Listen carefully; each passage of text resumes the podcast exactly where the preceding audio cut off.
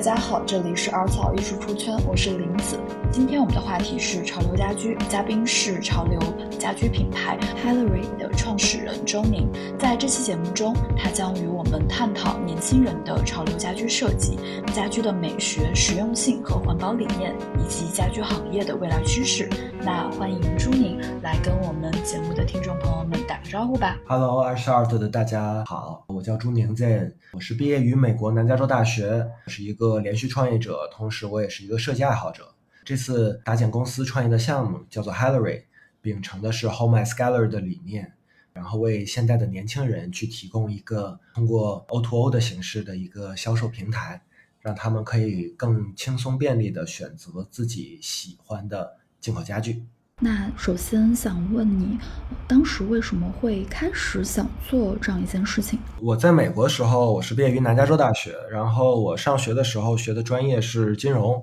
其实我之前一直在美国的时候，以天使投资人的身份投资了很多科技行业相关的公司。在这之后呢，我其实非常希望能够自己去孵化一个呃属于自己的项目，结合自己的兴趣爱好，并且在回国之后观察了国内的市场，我认为整个家居领域其实面临了很强的消费升级的趋势。那所以来说，后来从疫情开始之后。大概是二零年的下半年，然后就开始着手去创立 Hellery 这家公司了。Hellery 这家公司呢，是我们目前代理了四十余个进口家居的品牌。这些品牌有大家耳熟能详的，包括像是 Casina 呀，呃，这些非常顶级的牌子，Vitra 这些很顶级，同时很有设计感的品牌。同时还有一些新兴的国外的品牌。呃，这些品牌是我首次把他们引入中国，帮助品牌打开中国的市场，同时也让中国的消费者们可以有机会接触到这些国外优质的产品。那你会觉得，就是现在年轻人在选择家居的时候，他们最看重的是哪些方面呢？然后有哪些影响会决定他们去购买设计师品牌的家具？家居我觉得可以分为几类，我们去看。第一类是中式家具。就是比方说，我们说的明代、清代的这些很传统的中式家具，很国风。但是这些家具呢，其实已经逐渐被年轻人所 pass 掉了。当然，中式的感觉很美，但是其实实用性并不强，同时造价也很高。那这是第一类家具。第二类家具呢，是国外进口的这些家具。那里面再细分的话，我们可能可以分为意式的风格啊、法式复古的风格、北欧的风格啊等等。啊，那这里面的呃细分市场就很多了。那第三类呢，就是国内仿制进口家具的这些高仿品。那呃，年轻人现在在选家具的时候，其实无非就是在这三类选择里面去进行选择。我们看到了，就是年轻人对于自己的家是越来越重视的。他们希望自己的家可以是一个非常舒适、呃非常有自己品味、能够彰显自己个性的一个环境。那因此呢，很多年轻人现在在选择家具的时候，会考虑到这个家具：一，我们要讲它是否舒适，是否符合自己，比方说人体工学。我回到家里工疲惫工作一天之后，是否能得到很好的放松？那第二呢？大家还会看说这个东西是不是长在我的审美点上，是不是说哎长在我的心巴上这种感觉？那每个人喜欢的风格不同，他就可以从不同的这些意式也好啊，北欧风也好啊，从这里面去选择搭配自己的风格啊。那第三呢，我觉得绕不开的就是性价比啊，因为毕竟我觉得作为年轻人来说，很多人预算还是很紧张的。那这样的话，呃，他们还是需要一个呃。不能够说在他们承受范围之外的一个家具。普遍来说，其实家具这个东西，因为是一个耐用品，所以来说大家还是会在尽可能的条件下选择一个自己够得到的高品质的一个家具。所以呢，这个时候。设计感这个东西的呃，它的性价比、耐用性各个方面，其实就是年轻人现在最看重的一部分。我觉得借助现在互联网的平台，不管是像小红书啊，或者说抖音啊这种平台，其实上面有很多家居类目的博主在进行分享。其实他们做的事情是一种呃审美上跟大家去介绍一些东西啊，介绍这个产品啊，然后这样的话可能会影响到很多这些观众的审美。和他们的品味。那另外呢，我觉得现在信息非常发达，年轻人其实可以不断的去浏览国内国外各种新闻媒体上面的，哎，看到什么样的新的设计啊，或者说是有什么新的产品的发布啊，其实他们获得信息的渠道是非常多的。同时，家居制造商们也在不断的研发新的产品，去迎合现在年轻人他们的喜好。同时，他们不仅是迎合，某种程度上是在带领年轻人的喜好。比方说，去年卡西娜这个品牌复刻了自己的 Soriana，是一个一九六零年代的系列。其实，一九六零年代那个时候，在我们现在看来是已经很复古了。那这个东西其实是有一点中古的感觉，然后但是呢又很符合现在年轻人的调性，所以现在呃年轻人他们的审美啊需求啊其实非常丰富的多元，同时也是不断的我们作为消费者，然后呢厂家那边作为生产者，两方其实是都是在互相在进行影响。我们看到现在很多年轻的消费者在选购家具的时候，其实是非常注重这件产品它背后的设计理念的。包括它的设计师是谁，他当时设计这件产品的设计背景是什么样的？其实这些故事，如果说不经过讲解的话，其实是没有办法去给整个这个产品去赋能的。其实跟我们在画廊里面欣赏画作是一样的，有的时候可能两三个好友，或者说是画家本人过来去给我们稍微讲一下他当时创作这幅画时候的感受，其实我们会对这幅画有更多的思考。那年轻人其实现在在。选购潮流家具或者选购自己家的设计家具的时候，其实呃这个道理是相似的。同意。那刚朱宁也提到了，在当代年轻消费者选择家具的因素，无外乎有以下几种：就首先他们有基本的购买需求，以及下来就是大量的审美博主的出现，使得用户的审美也在逐步提升。其次就是家居的厂商呢，也逐渐开始瞄准年轻用户的需求。再还有就是年轻人呢，也会关注一些所谓的流行元素融入到家居之中。以及年轻人呢，也会非常的关注设计师家具它背后的设计理念。那你在创建 Heller 的过程中呢，是如何发现这个行业痛点的？以及你是如何构建你们背后的故事或者理念呢？发现这个行业，其实我是首先我觉得从兴趣开始出发的，由兴趣，然后去愿意了解这个行业。那从兴趣出发，但是不能以兴趣结束，最终落地到这次的呃 h a l l e r y 的建立，其实还是做了非常多市场调研的工作的。呃，家具行业其实是一个非常传统的行业，因为从古代的时候，其实大家就一直都对家具有需求，只是说可能一直一直迭代啊到我们今今时今日的这个社会，那我们的需求和审美又变化了。呃，那作为一个传统行业，其实。家具行业对于被互联网的冲击是相对有限的，原因就在于说，家具的体量普遍体积是很大的，所以它所面临的客户在选购时候的决策成本是相对较高，也因此呢，大家还是热衷于说我要去线下体验一下这个家具怎么样啊，然后我要去看一看这个家具怎么样啊，然后再去购买，而不是像。我们可能在网上看到一件衣服或者一个鞋子，我们可以直接就下单了，因为它在我们衣服鞋子在我我们家里占的面面积和这个体积是很小的嘛，所以来说，呃，家具这个行业相对来说是很传统的一个行业，但是在我们现在面临着消费升级的这个呃趋势，是由于我们的一是客户在发生变化，二是我们的。呃，渠道平台在发生变化。首先，客户的变化在于说，现在买房的主力军们已经变成了呃九零后甚至零零后为代表的年轻力量。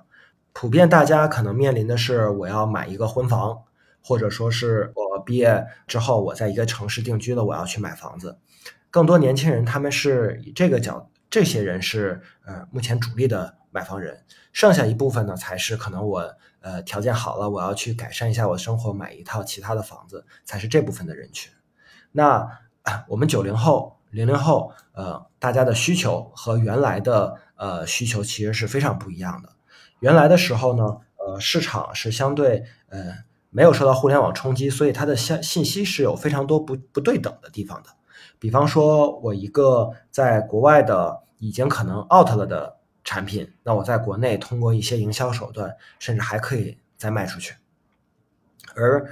第二点，我们这时候就要说到，就是我们的平台和渠道也在发生着变化。那呃，我们现在不仅仅可以通过纸媒，或者说是一些呃线下门店去了解到这些国外的产品，我们现在是可以通过互联网非常方便的去看到国外有什么东西。那要感谢我们过去呃在互联网行业里面奋斗的呃这些呃创业者也好啊，工作人员也好啊，他们让这些呃信息的交流不再是一个呃很大的痛点和问题。所以，我们九零后的、零零后这些主力的消费人群在选购家具的时候，他们其实现在收获的信息是很多的，而这中间其实现在还没有一个非常好的桥梁，就是说。大家可能收获到了很多网上的信息，但是呢，线下的门店还是像十年前、二十年前一样的老的零售的模式。那也因此，大家可能即使我在线上看到了一些呃好的东西，我在线下我也不一定能找到好的渠道去买到它们。那反之亦然，我在。呃，线下看到了一些东西，我作为一个年轻人来说，我也愿意在在线上，我可以比比价呀，我可以去验证一下，说销售人员有没有忽悠我，这件商品或者说这个品牌是一个真的国际的品牌吗？还是说它只是一个披着羊皮的狼？它只是一个可能我们国内厂家起了一个很洋气的名字，但它 实际上是一个国产品牌，而同时呢，它又不是国产里面非常质量好的。那买回家就很糟心了，因此我们是作为一个中间的桥梁，O2O 的形式，通过线上的营销介绍，然后包括信息的传递，然后我们在北京搭建了一个面积两千平方的展厅，在展厅里面，我们展示了我们所代理的进口家具，打造了几个沉浸式的场景，让所有来这里参观购买的年轻消费者们可以所见即所得。因为给我的一个感受就是，像北京、上海这几年就已经有越来越多的这个所谓的设计师家居集合店。那你们有没有考虑过，比如说，也把这个设计师家居集合店往一些，比如说新一线城市啊，包括甚至二线城市啊？嗯，明白。嗯做下沉市场是我们已经开始在做的事情。就像呃林子你说的一样，现在一线城市其实是面临着一些竞争的。当然了。呃，不管是买手店还是专卖店，每一家店它的由于主理人的呃背景啊，或者说是审美，或者说是它的理念不同，大家打造出来的店铺也好，代理的品牌也好，还是蛮有差异化的。但是呢，确实在这里面难免会遇到相对激烈的竞争。那下沉市场其实是非常有意思的一部分，因为啊，现在并不是所有的年轻人都在往北上广深这样的一纯一线城市去挤。另外呢，其实我们看到很多呃所谓的二线城市也好，准一线城市也好，都是在高速发展的时期。那这里面他们也同样有很多当地的年轻人，对于真正好的产品、真正这些好质量、呃有设计感的这些产品是有很强烈的需求的。我是前段时间刚刚从佛山回来，那我在佛山参加了一个艺术展，那佛山当地的房价其实也震惊到我了，大概呃最高可以卖到八万块钱一平。那像这样的非常顶的一个价格，那他们在佛山本地的消费者其实可能还没有像我们 Hello 这样的买手店可以去帮助他们去呃进行它整体家具的呃选购。其实我觉得线上线下的工作都是需要做的，也都互相离不开彼此。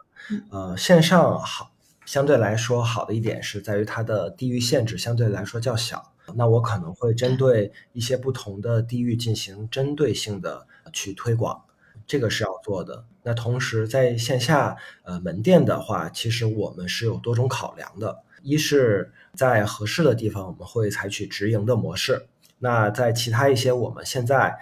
还力所不能及的地方，我们其实也是在开放我们合作啊、加盟的这种模式，然后去实现当地市场的落地。好的，那我们换到下一个问题。我们也会注意到，现在很多空间，包括刚刚前面朱妮也提到了，就是很多像小红书上呀，包括抖音上有一些所谓的家居博主，他们自己的这个居住空间呢，也会引入到很多的这种艺术家居的这样的一些元素。那就是想想请你来先讲一讲，就是这种潮流会客厅的概念，在你看来是怎么样的？然后它是如何延伸到就是年轻人的居家的环境中的？我觉得在商业空间里面的潮流会客厅，它是一个年轻人 social 的场所，也是一个年轻人去社交，然后去互相认识，然后聊兴趣爱好啊，聊各方面东西的一个场景所在。那这里面其实我们是希望可以通过家居。就是这些设计感家居或者艺术家居与艺术作品去相配合，共同落地一个非常有调性的空间。那在这个空间里面，其实可以衍生出无限的话题，不管是大家聊潮流艺术也好，大家聊其他的呃生意，聊聊自己的生活，其实这些都是没有任何问题的，都没有任何违和感的。那从这一部分其实我们完全可以把这个会客厅复制到每个人的家里面去，因为家里面我们所谓现在每个人的家里都有客厅的这个空间，它其实就是会客厅的一个简称。那在这个空间里面，是所有宾客们都会一定在这里花很长时间，在这里面主人主人翁他是可以讲述很多关于他这个空间的故事的，他可以讲述我为什么要选择在这个空间里面用。这件这件家具，为什么我当时会在某一个展上选购选择这个艺术家的作品？啊，其实这样的话是彰显主人他的品味、他的审美的。嗯，是的。然后，那你觉得就是说，在这种潮流会客厅里面，它的不同的一个家居，如何去平衡，就是这些家居的一个美学和实用性？然后，对于年轻人来说，你觉得哪个会更重要一些呢？嗯，其实我觉得第一点是美学和实用性有时候并不冲突，因为很多大师的设计，呃，或者说是我们新生代设计师的设计也好，设计的都很有美感，而且看似可能非常的超前，但实际上它是的舒适性一点也不差。嗯，所以这是很多设计师为什么他是专业的设计师，或者说为什么他在设计每件。产品上每件作品上花费很多的心血，其实就是在兼顾这两个属性。但是我觉得这是第一点。呃，第二点呢，我认为其实要分产品去看。比方说，我们的呃沙发是我们经常去要落座的地方，那我认为这个地方我们是一定要让它舒适度要起来的。如果说这个地方它只是一个很花瓶的东西。中看不中用的话，那每天我们在上面的体验会非常差。但相反来说呢，我们家里可能有一些东西是完全可以说更突破、更有设计感的，像我们的编辑、茶几这些东西，我们其实并不会实际上去坐在上面，或者说我们不会去站在上面，但是我们可能会用它作为一个置物的部分。那它其实是可以是相当有设计感，或者是相当出格的一个产品。那另外可能像是呃我们的扶手椅也好啊，呃这类产品是要考虑到说艺术性，因为这种产品是小体量的东西，是很容易出效果的。那这种东西是可以呃大家去平衡好，到底是我要让它更舒适一些，还是说我要让它更夸张一些啊？另外我觉得也要看一看就是大家的性格，你知道吗？就是有些人他其实相对来说宅一些，那他可能。会需要舒适性更强的东西，或者说看起来更温馨的这种风格调性。那有些人可能是更张扬，或者说他是更外向的，那他的空间可以打造的更加的 fancy 一点啊，更加的突破一些。其实我觉得这些都是可以去综合去考虑的，这就好。嗯，同意。那就是刚刚也说完了这个美学和实用性。那在你的 t e l e r y 这样的一个集合店里面，你觉得有哪一些比较？独具特色的家居作品可以来跟我们呃分享一下。有特色的，我觉得第一个我能想到的是意大利的家居品牌叫做 De Rosso。那他们家的所有的家具都是用防火板材料来制作的。他们签约了很多有名的艺术家和设计师去为他们的防火板面料去做各式各样的图案，是像是像是意大利的设计教母啊，然后包括康斯坦丁啊，就是现在非常火的这些设计师，他们做了一些限量版的这些 pattern，然后应用在这样的板式家具上面。呃，其实他们的家具是非常的个性，同时呢是非常的呃独树一帜的。包括他有一些像是荷兰艺术家，这个艺术家叫做 Richard Houghton，然后他做的这个扶手椅看起来就像一面镜子一样，嗯，实用性不强，但是装置性、装置性，然后包括这种艺术性都是已经拉满了。那这类它 d e r s o 这个它所生产的艺术家居，我觉得是很独树一帜的。第二个我能想到的呢是。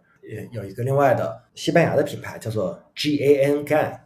那这个品牌呢，它的东西是手工风非常强，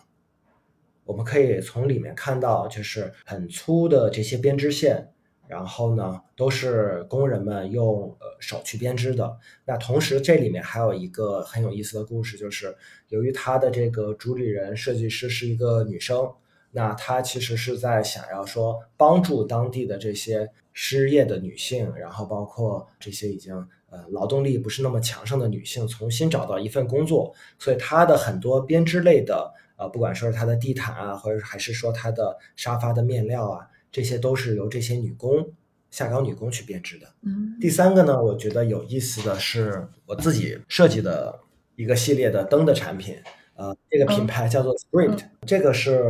我认为是和所有国内灯具都可以呃很有很大的差异的一个产品。那我是研发把灯丝绕成各式各样的文字和图形，然后放在这个灯泡里面。其实它更多的是传递一种精神的力量，呃，和普通灯光它传统只能照明的呃这个功能在上面，我更加了一些可能人文的情怀在里面。哇，这个听起来实在是太酷了！那到时候呢，我们也会把朱宁设计的这个灯放在我们的 show notes 里面。如果感兴趣的听众小伙伴呢，也欢迎去朱宁的 Hillary 家居集合店进行购买。下一个话题就是想来聊一下环保与家居的关系，因为这几年 ESG 这个概念在各行各业里面都非常的火热。那想知道，就是作为这种比较偏传统行业的这样的一个存在，家居。行业有什么样的一些环保革新，或者说如何去平衡家居与环保之间的一个关系呢？和我在开头讲的讲过，就是我们目前代理了四十余家进口家居品牌，而实际上在探索供应链的过程中，我们完全可以做到代理两百家甚至三百家家居品牌，甚至还有很多国内的供应链找到我们，希望说可以一起去进行一些合作。那么在所有的我们筛选的品牌，我们的一个非常硬性的标准就是我们的环保，我们的可持续性。其实这个是我认为是非常重要的一点，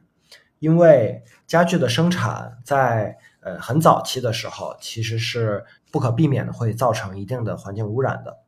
那现在呢，由于就像你说的，人们越来越注重这些环境的保护和可持续性的这些东西理念，因此呢，我觉得我们也是作为。新时代的年轻人要为这个地球可持续性担起我们的这份责任，那所以我们所有代理的品牌都是非常高的环保的等级，同时它是符合整个呃欧洲地区最严格的环保要求的。另外呢，在一些我们选品的时候，很多这个家居产品的材质上面，我们会呃着重选择呃一些用可再生。或者说回收材料去做的，呃，这样的产品。那举个例子很有意思，有一把椅子是用咖啡渣做成的。那呃，我们每年大家都消耗掉，我忘记那个数据最最终是多少，大概是几万吨吧的这个咖啡渣。那呃，原本的时候咖啡渣的用途其实是非常少的，它可能只能在一些适当的地方当个肥料而已。那是一家荷兰的公司首次把咖啡渣用在了一个家具上面。那这个家具是呃做成了一把椅子，呃，它是由咖啡渣做成的，闻闻不到味道了，当然，但是呢，其实它的 整个理念是非常的非常的环保，我觉得非常的先进的。那同时呢，还有一些家具公司在用像是海洋塑料，像是这些就是污染物，然后去打碎重新制成家具。呃，这些都是我们嗯在选品或者说选择品牌合作方的时候，我们要。必须要看的一个点。另外延伸一点，在国内呢，就是其实大家的环保意识也逐渐在增强，这是两方面的增强。一方面呢，是我们的消费者对于产品的可持续性其实是有自己越来越多的考量的。第二点呢，其实我们国内很多的厂家，呃，生产商也是在非常更加的比原来注重环保的重要性的。那原来我们可能在生产皮革啊这些东西的过程中，还是会有很多可能污染呐、污染水资源啊这些东西。那现在其实随着我们的环保要求越来越高，那其实这方面也都是在不断改善的。对，就你刚刚说到这个用咖啡渣去制成的椅子，真的听上去非常的有意思，而且它背后的设计理念也是让人感觉到非常有人情味儿、非常有意义的。对，放在家里，放在外面的空间都是很有故事性的。我觉得，就是其实如果摆在家里面的话。它其实对我们时刻都是一个警醒，就是要告诉我们大家要注意环保。那如果摆在像咖啡店这种地方，其实我觉得也是特也是特别的接洽的，对吧？对，所以不知道它这个椅子是量产出来的，还是说就是只是那个设计师他可能为了去宣扬这种环保理念，只设计出来的这样的一把，然后可能未来可以当一个展品去。放在哪里去啊？进行展示？这个已经实现量产了，所以我觉得它是哦，就不仅仅是一个概念了。哇，那真的是很棒哦！也希望就是越来越多的家居设计师也能用相似的思维，然后以及环保的材料去设计出更多更有故事性或者更有意义的家居。然后下一个问题呢，就是想来问问朱宁，因为我知道你有参加很多的。家居展会，那通过这些不同的家居展会，你有观察到家居行业或者设计师家居有着怎么样的一个未来的趋势和发展？也可以跟我们来分享一下。首先，第一点，我看到了很多新材料的应用，当然，其中一部分的新材料的应用还是蛮实验性的，呃，它可能是一种复合材料。后设计师通过高温，然后把这种复合材料去做成不同曲线呀、不同的造型啊，啊，那这种东西我觉得是很新颖的。那这些东西其实艺术性很强。那它如果说在一个环境里面充当一个这种既是家具又是艺术品的角色，我觉得是非常好的。那这是第一。第二点呢，我认为现在更多的家具品牌其实在逐渐的更迎合我们现在年轻人的品味。举例子就是一些国际品牌，那他们原来设计的风格可能还是偏上一辈人喜欢的东西，可能东西非常的大，然后有一些很复杂的印花呀，或者说是很复杂的雕花呀，这些东西看起来还是很古典的这种味道。但现在呢，我们年轻人可能崇尚很多人崇尚一句话叫 “less is more”，那大家更喜欢简约的东西。嗯，那其实这个。趋势我也是看得到的，很多品牌他们在不断的转型。那第三点呢，我会发现很有意思的是，呃，其实家具和时尚的关系是越来越紧密了。嗯，这个怎么说？呃，为什么这么说？是因为包括我们原来说很多这些呃呃房地产企业或者说是什么电器企业下场造车嘛。我们原来有这个说法，在国内，像小米啊，他们去造车，恒大去造车啊。然后我们现在也看到了，说很多奢侈品公司，他们也在下场造家具。当然，他们原本本来其实就是在呃，有些公司就是在做家具了，但是他们现在的呃，已经在重新在做自己的这个家具这个条线的产品了，就和他们本身的时装的设计理念是更加重叠的。呃，举例像是芬迪，芬迪这个牌子，它原来的家具其实和它的服装的关系并不大。它的服装可能是我们我们年轻人会喜欢，但是它的家具某种程度上还是非常的 classic，非常的经典。但是它可能不一定非常适合年轻人的品味。但它现在重新用了新的设计师，有了新的设计理念之后，东它的家具也变得非常的潮流，非常的有艺术感。然后同时呢，是很符合年轻人的呃审美的。他敢用一些很大胆的颜色，然后很不常规的一些呃造型，然后去呃吸引大家的目光。那你在参加了这么多家居设计展之后呢？你觉得有哪一些这种家居设计展可以推荐给这种设计师家居爱好者，让他们也去体验或者感受呢？嗯，国内我觉得 Design 深圳、Design 上海就是设计深圳展和设计上海展，其实我是觉得大家都不容错过的，有机会一定要去看一看、转一转的，因为这些展他们里面的东西其实。更多的就是面向广大的，不一定是行业内的人，就是面面向大众的。那呃，它里面会有很多呃新的产品，厂家们呃公司都会带着他们新的产品来参展。那我们可以在里面看到一些新的技术啊、新的行业趋势啊，然后新的风格啊这些东西我们都可以看到。另外，那可能国外来讲的话，啊，米兰，对吧？刚刚结束的米兰设计周其实是艺术是设计殿堂了。那这些展，如果说大家刚好在那边的话，我觉得也是应该要去看一看的。好的，然后下面的话，我们来聊一聊一个也是关于未来的一个话题，AI 的这个话题。因为去年 ChatGPT 出来之后，AI 又变得很热门了。那很多行业呢，最近又开始探讨就是 AI 相关的行业应用。那你觉得就是说，这个 AI 技术对你所在的这个家居行业有哪些？影响，然后有没有就是近期的一些具体的应用的案例，也可以跟我们来分享一下。嗯，其实 AI 是我非常看重的一个点，我也认为说 AI 与家具这个传统行业去进行结合是非常有想象力的一个事情。嗯，其实呃，国外已经有一些大咖在说 AI 在未来可能呃在二零三零年的时候就已经要替代掉几亿人的工作了。那其中其实 AI 是可以很高效的完成一部分所谓的设计工作的。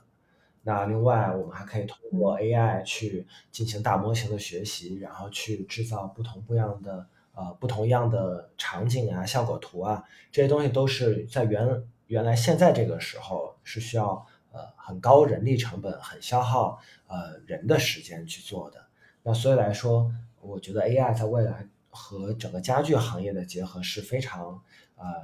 是一定会发生的，呃，同时也是非常有想象力的。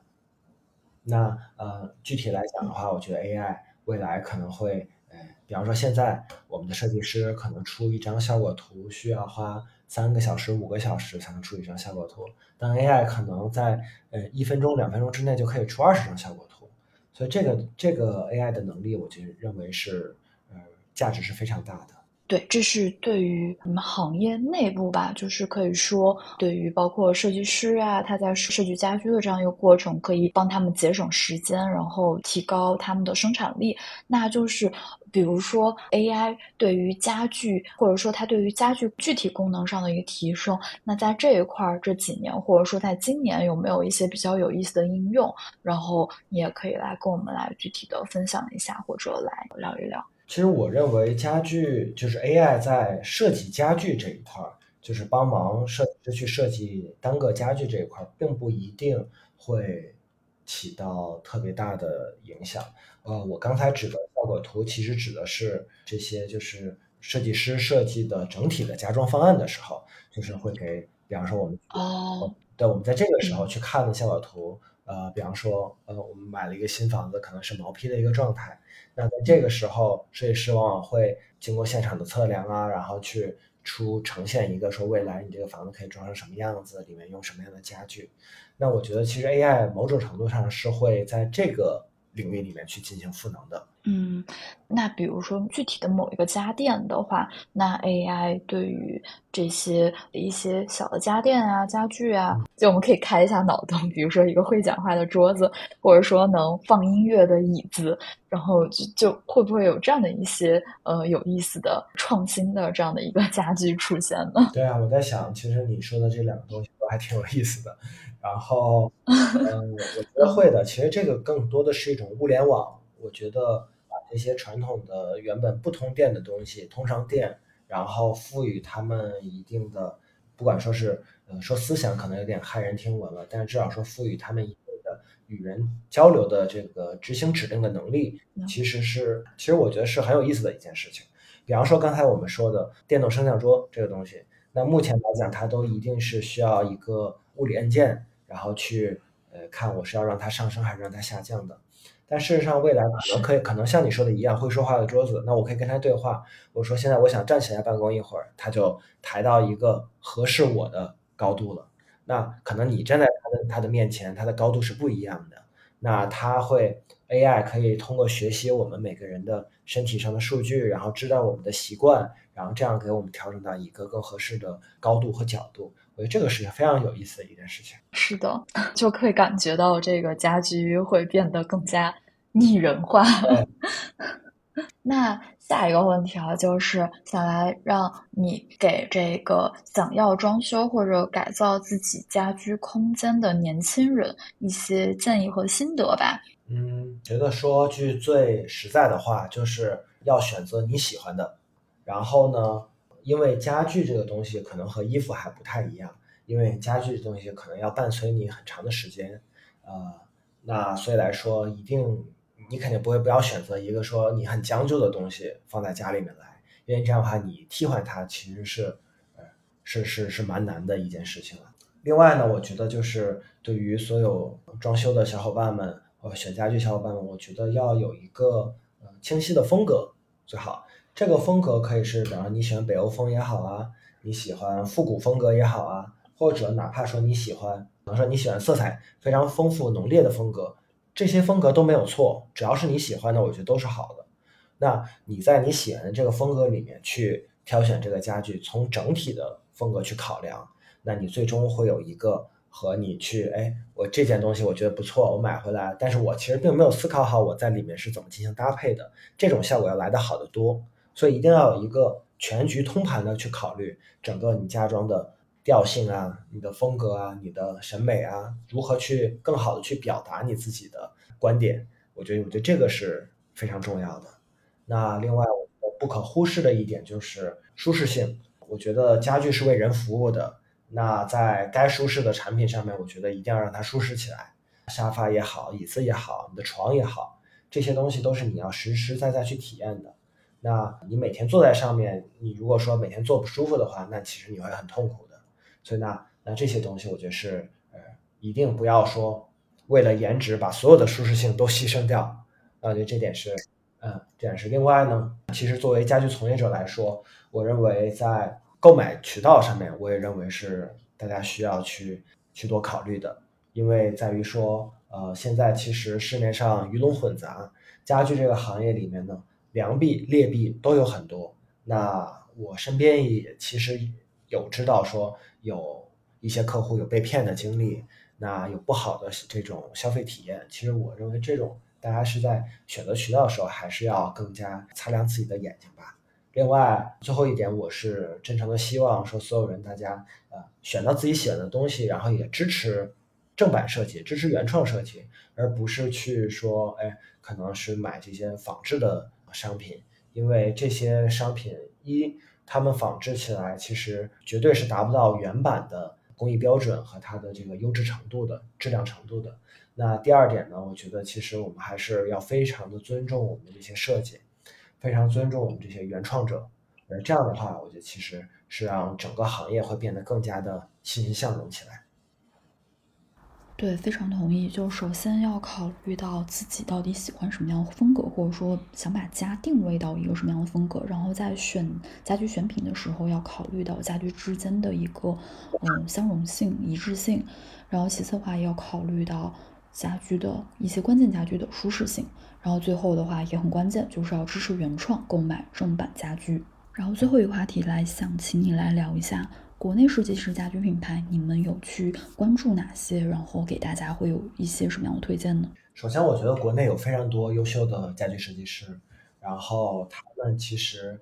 一是我觉得他们有很很高很强的这个学术背景，啊，他们可能在这个